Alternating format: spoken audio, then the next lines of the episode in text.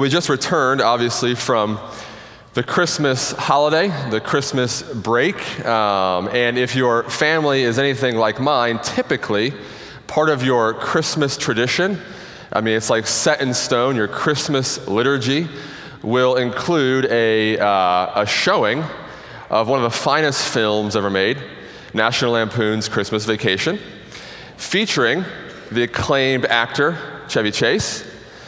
Uh, and if you're not familiar with the movie, then you may not recall that one of the subplots is that uh, Clark Griswold, who is played by Chevy Chase, uh, he's a businessman, works at kind of a standard company, uh, family man, kids, wife, uh, trying to do his best and raise a family, be a decent man. But one of the subplots of the film is that he is pooling his money, pooling his resources in order to put in a pool. And he's, he's told a couple of coworkers, he's like, I mean, it's, a, it's this big secret. He wants to surprise his family on Christmas with the announcement that he will be installing a pool in the very backyard of their home. And he's counting on the end of the year bonus from his company to help him uh, accomplish this great task. If you remember the film, then you remember that uh, the bonus hasn't come. And the holiday is getting closer, Christmas is getting closer. Day by day goes by, the mail starts to trickle down. He's not even sure if the mail is coming anymore. Uh, lo and behold, it's Christmas Eve, and still no holiday bonus has arrived, and he's starting to sweat. But there's a knock at the door. And late on Christmas Eve, there's kind of a, a pimple faced courier who had uh, dropped the envelope into the seat of his car and had lost it, but had thankfully been thoughtful enough to remember it uh, and drive it to the Griswold house and deliver the Christmas bonus. The family's gathered, the door's thrown open. Clark has gathered all the family together to kind of make the big announcement. He's drinking the eggnog, he's getting misty eyed. He's going to blow his family away, right? And he opens up the envelope, expecting to get a lump sum of money to install the pool, to pay off the debt. He's already put down the down payment, non refundable, right? And what does he get? Not a Christmas bonus, well, it is, not a lump sum of money, but a membership to the Jelly of the Month Club. A membership to the Jelly of the Month Club which his cousin Eddie reminds him is the gift that keeps on giving the whole year, okay? Um, but Jelly of the Month isn't going to pay for a pool, right? And so there's this massive letdown. And Clark is also a little angry, uh, but there's just this massive, massive letdown, this high expectation of the money and then instead being enrolled in a petty and worthless, in his mind, jelly of the month club. It's kind of, if you pay attention, it's kind of this letdown feeling that we find in the first four verses of Luke 11. You'll notice that it's the Lord's Prayer. And we prayed the Matthew version a moment ago when Zach led us. Here in Luke, another one of the Gospels, we get kind of a condensed version. It's missing a few of the phrases you might have noticed. It's a very, very short and condensed version that Luke recalls. But if you notice, what prompts Jesus to give them the Lord's Prayer is the disciples' question. They say, Lord, teach us to pray. And they say, Teach us like John the Baptist taught his disciples. You see, it's a, it's a fair question. It would have been a common question for a rabbi, for a teacher, uh, an esteemed teacher of the law, teacher of scripture, which Jesus is purporting to be. Uh, it would have been a fair question. Teach us to pray like John has taught his disciples. You see, in the New Testament, in the Gospels, there's this kind of almost mystery surrounding the relationship between John the Baptist and Jesus. And there's almost even this question mark at times in the mind of John himself, and certainly in the mind of the disciples, over their relationship. I mean, how does this work? How does John and Jesus both fit into this kind of messianic showcase, this messianic campaign that has come before them? And they say, well, John is a teacher, kind of like Jesus, but on a lower scale, right? But he's teaching his disciples how to pray. Lord, won't you teach us? Teach us how to pray. And like Clark Griswold, their expectations are sky high. I mean, they're looking for a graduate course in prayer. They're looking for a master's thesis on how to formulate a prayer, how to properly uh, put yourself in the right position, how to posture yourself, how to approach the God of the universe. Lord, teach us how to pray. And they're asking God in the flesh, Jesus the Son, this question. And so you can imagine their expectation is sky high. They are anticipating their minds being blown. They're anticipating the heavens being parted and this unbelievable showcase on prayer to be dropped in their laps. But instead, if you notice, they're kind of given what in their minds, and even in ours, if we're honest, what kind of feels like the jelly of the month equivalent of a course on prayer. Mean, what does Christ say? He basically says, when you pray, here's how it goes. When you pray, tell God He's great, because He is. Hallowed be your name. Tell Him He's great. Tell Him to go ahead and accomplish His grand purposes for the world, because He will. Ask Him for three square meals a day. Ask Him to forgive you, make you a forgiving person, and basically keep your feet on solid ground. And this, this brevity, I mean, the simplicity and the brevity of the prayer would have been shocking to the disciples. And again, might have even felt like a letdown. It probably would have been like if you watch um, like sports on TV, you know, football game, basketball game. Uh, one of my favorite things is like in a basketball game, for instance, uh, they'll put a microphone in the coach's huddle you know, so they call timeout, and there's like, you know, TNT will place a microphone in the huddle to give you kind of like an inside look into the great insights of these professional coaches, right? And if you notice, they'll call timeout, and the coach will say stuff like, All right, guys, we need to move the ball more. Move the ball more and play more defense. We need to, we need to, we need to, we need to try harder. Keep moving the ball around. And you're like, This is professional insight? I mean, these are professional you know, highly paid coaches, and this is the insight they're offering move the ball more. It's fair, but it's a bit of a letdown, right? You're looking for the professional opinion, and nevertheless, it's lackluster, right?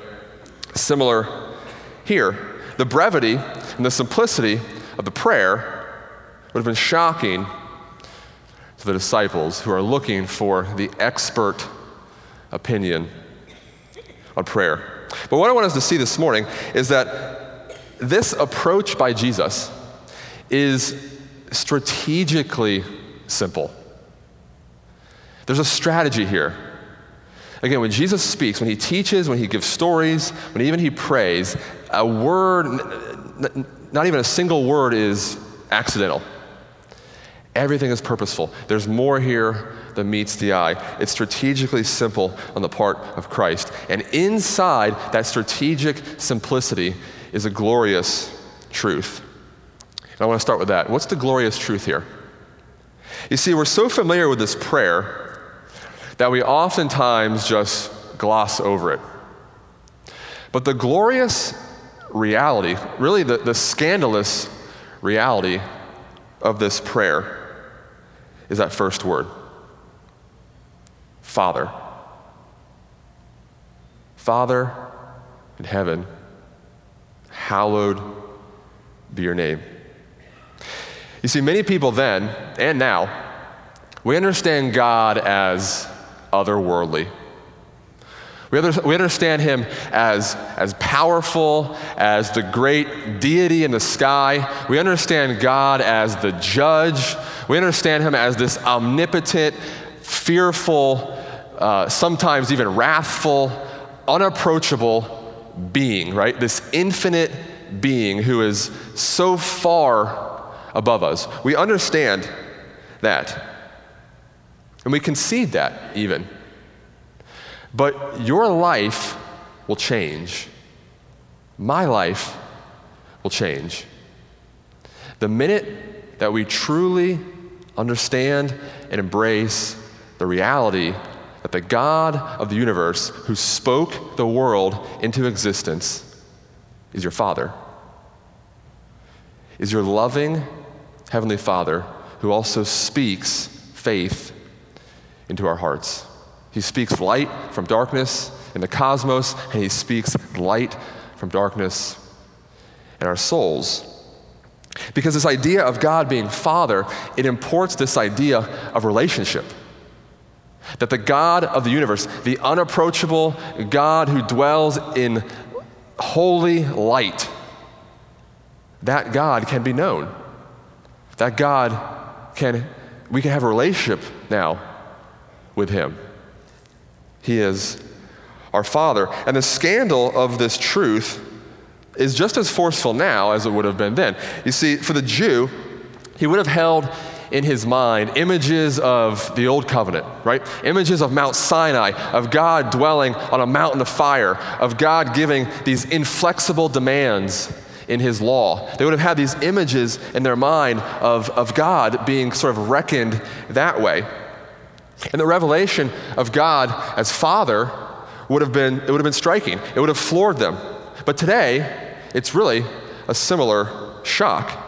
We naturally assume, if you're honest with yourself this morning, you naturally assume, and you wake up really, and you naturally assume that the God of the universe is punitive, and he's rigid, and he's out to smite his enemies, and if we're honest with ourselves, we're a little bit fearful that we're one of them.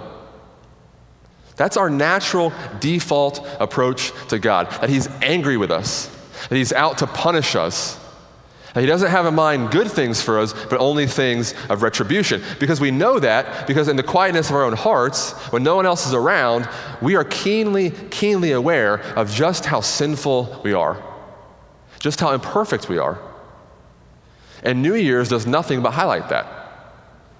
Resolutions, right, are our attempt to correct these things. You see, our natural assumption is that God, the God of the universe, is punitive and he's rigid and he's out for our destruction. If we even concede the idea of God at all.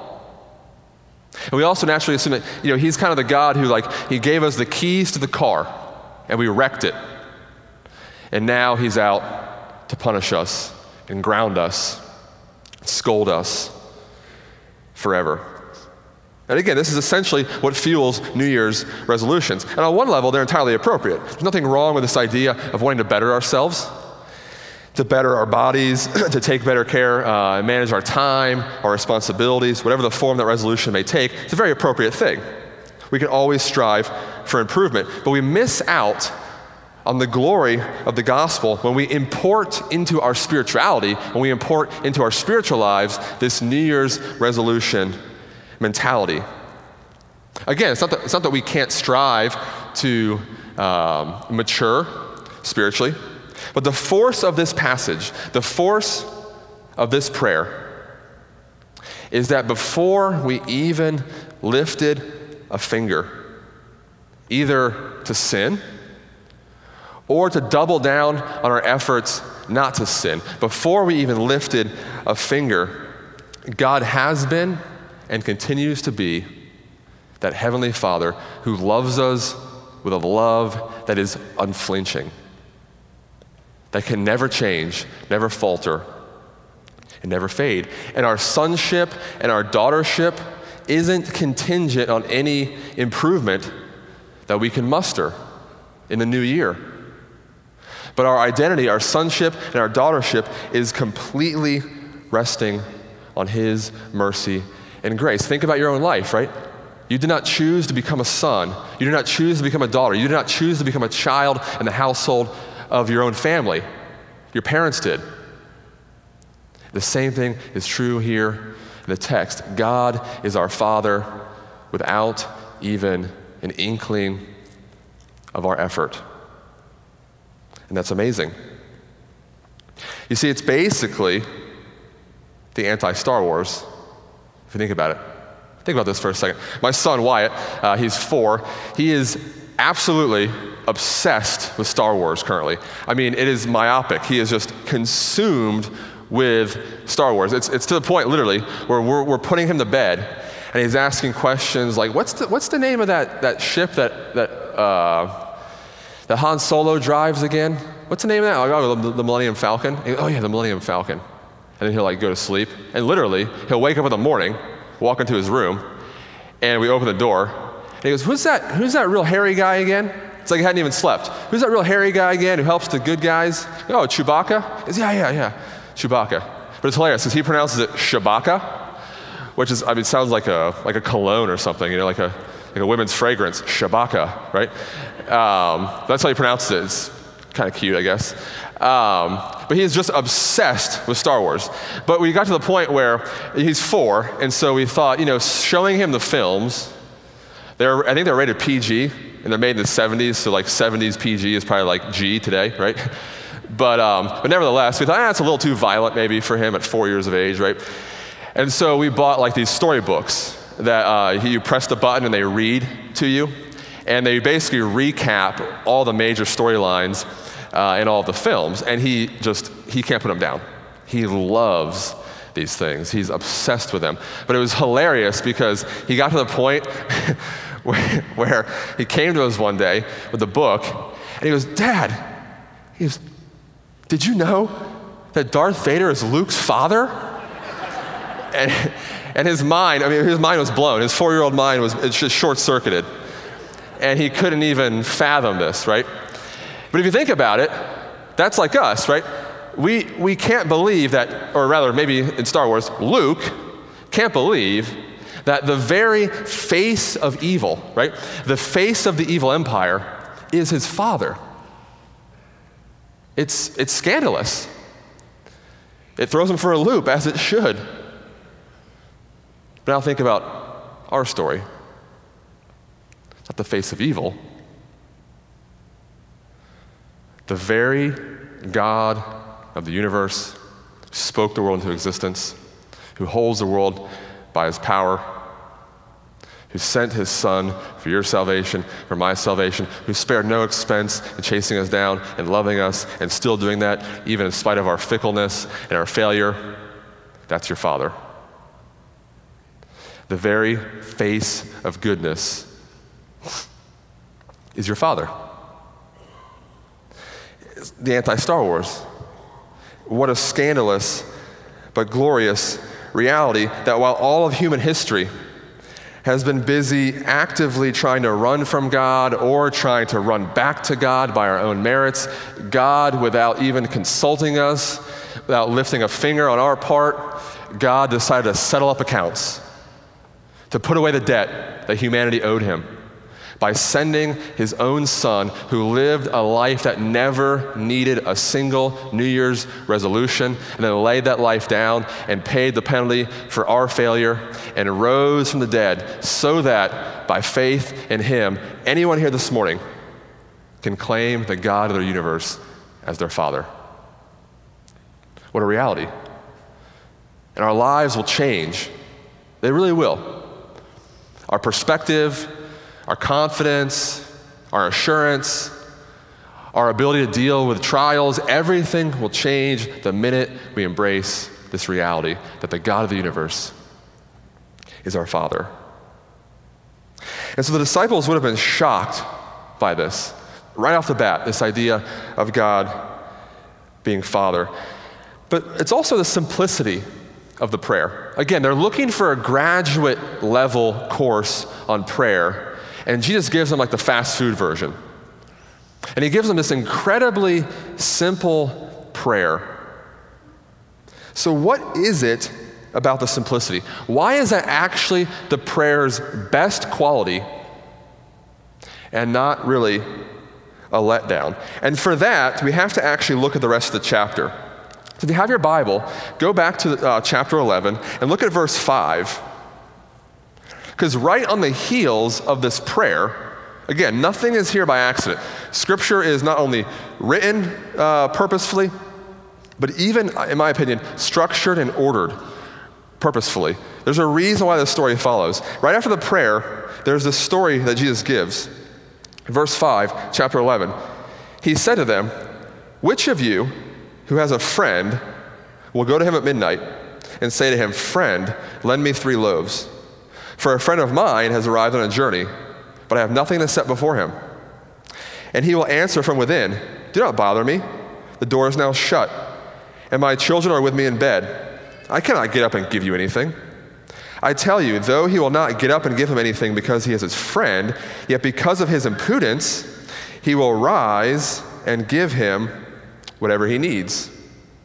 And I tell you, ask, and it will be given to you. Seek, and you will find. Knock, and it will be open to you. For everyone who asks receives, the one who seeks finds, the one who knocks, it will be opened. For what father among you, if his son asks for a fish, will instead of a fish give him a serpent? Or if he asks for an egg, will give him a scorpion? If you then, who are evil, know how to give good gifts to your children, how much more will the Heavenly Father give the Holy Spirit to those who ask him?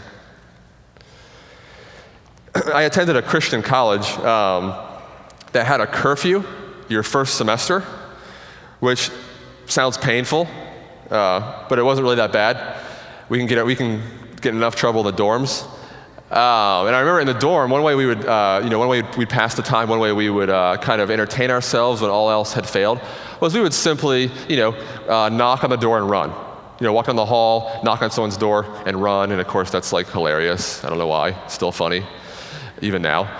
Um, but if you wanted to like up the ante a little bit, the doors of the dorm rooms would open to the inside. And so you would take a gigantic school provided in the hallway, right? Thank you, school. Thank you, college.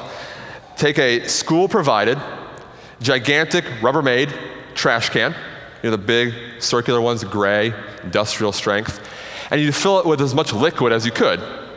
Typically water, but whatever was on hand at the time.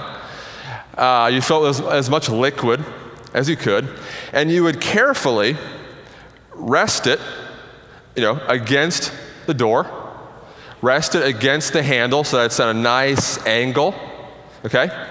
And then you'd go and you'd knock as hard as you can. It's urgent, you know, bang the door, hey, open up, you know, knock as hard as you can, and run. The running is important. It's actually crucial, the running part. Um, and whoever was inside would open the door, right? and just, I mean, this, you know, the, the, the dormer would be flooded with water. And uh, this is what college tuition goes for. This is why we go to college. Um, and it just would ruin their night. But it would make your night. So I guess we're all sinners. Um, but again, just ways to kind of kind of pass the time. I can remember that for some reason. Uh, well, the image here, the image here in this text isn't of freshmen in dorms desperate for entertainment. But the image here in this story that follows in the Lord's Prayer is the image of a Middle Eastern man in a culture where hospitality is prized, where hospitality is a virtue above many others. And he knocks on the door because he's desperate. He's desperate to save himself from embarrassment as a host. He's in a culture where being able to provide for your guest, think about even in the Old Testament, all the stories that we see. When there's sojourners, there's travelers, they come into a city, and even if they're a perfect stranger, they will be welcomed in um, to somebody's home. I mean, think about even uh, like in Sodom and Gomorrah right? When the angels walk into Sodom and Lot is uh, indignant that they come into his house. Now, he's also trying to protect them from the city, but this is, you, you must do this. You must accept a guest and be able to provide for them. Here in this story, that's, that's the scenario. A Middle Eastern man in a culture where hospitality is highly valued, highly prized, and not a stranger, but a friend comes to his house and he's desperate to save face. He's desperate to not be an embarrassment as a host. So, what does he do? He walks next door and he knocks on the door and he implores his neighbor. Basically, says, Friend, I have this guest. He, he came, I know it's late. You know, he got delayed. He's just now getting in. The flight was late. You know, the airport's this time of year. He's just getting in. Uh, can I borrow a couple loaves? Can you me a few loaves? And the man basically replies, Get out of here. Because you know what time it is? Get out of here. But implied in the story, implied in the story is the man's persistence in his asking and his knocking.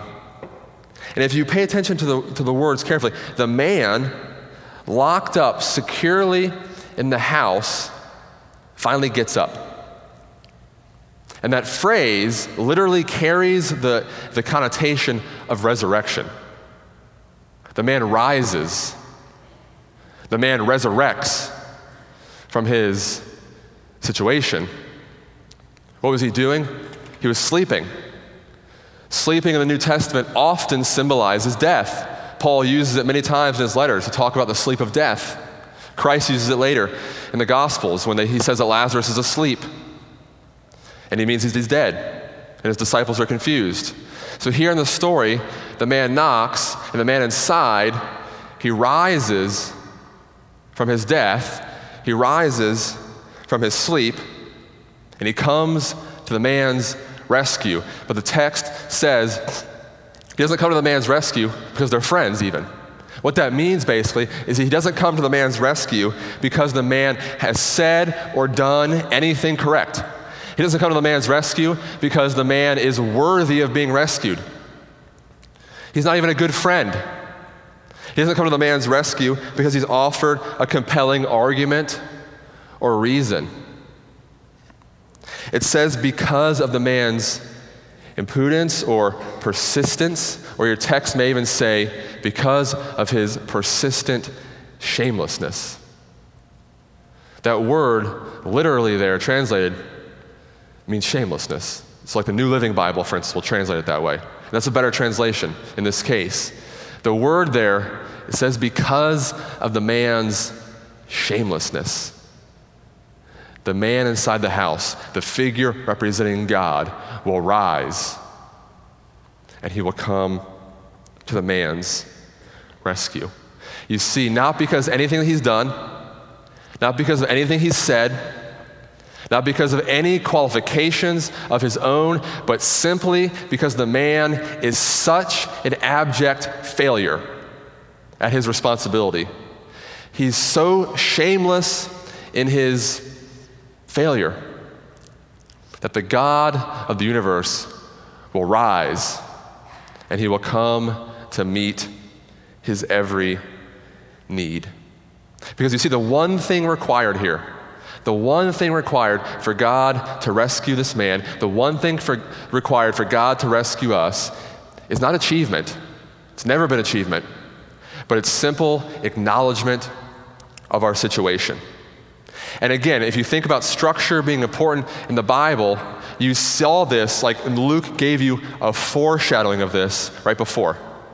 You don't have to look there, but if you were to take your Bible and go back, the end of chapter 10, right before the Lord's Prayer, right before this story, the end of chapter 10, we were given a quick glimpse at Martha and Mary.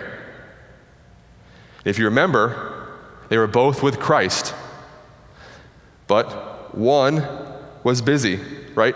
Working, trying to do everything she could. And Mary, right? Martha's busy. Mary comes and sits at the feet of Christ. And if you were to go back and look, you don't have to turn there, but if you were to go back to look, it says, The Lord answered her, Martha, you are anxious and troubled about many things. That sounds like us. But one thing is required, one thing is necessary. And Mary has chosen the good portion which will not be taken away from her. One thing's required acknowledgement of our predicament, acknowledgement of our situation, coming to the feet of the Savior and seeking His mercy and grace. And that's why Christ can say what He says after this story. When He says in verse 9, I tell you, ask and it will be given to you. Knock and it will be open to you. Seek and you will find. These aren't just like proverbial mantras. We can take those those, those truths to the bank. If we come to God, acknowledging our situation, desperate, we'll find help in our time of need. And that's why Christ does what he does here in this section. Because he recognizes that the disciples' question on how to pray is really a question on how to approach God. And that's a question that humanity continues to ask, even in 2016. How can we approach God? Is it even possible? And what Christ wanted his disciples to see then, and what he wants us to see now, is that we don't have to first butter God up. We don't have to impress him. We don't have to take a graduate course in theology. We don't have to go out and get a theological degree. We don't have to, uh, to, to impress him with our fancy language and prayer. We don't have to come to him after we've finally strung together a 12 month period of success and goodness, but rather we come to him exactly as we are no more, no less. We come desperate and shameless and acknowledging our sin. And we find that in that situation, the door will always be opened. And the Heavenly Father, the loving Heavenly Father, will always be there to greet us, to welcome us, because of what the Son has done. And that's what Jesus wants to inform our prayers, our postures, and our years this year and forevermore.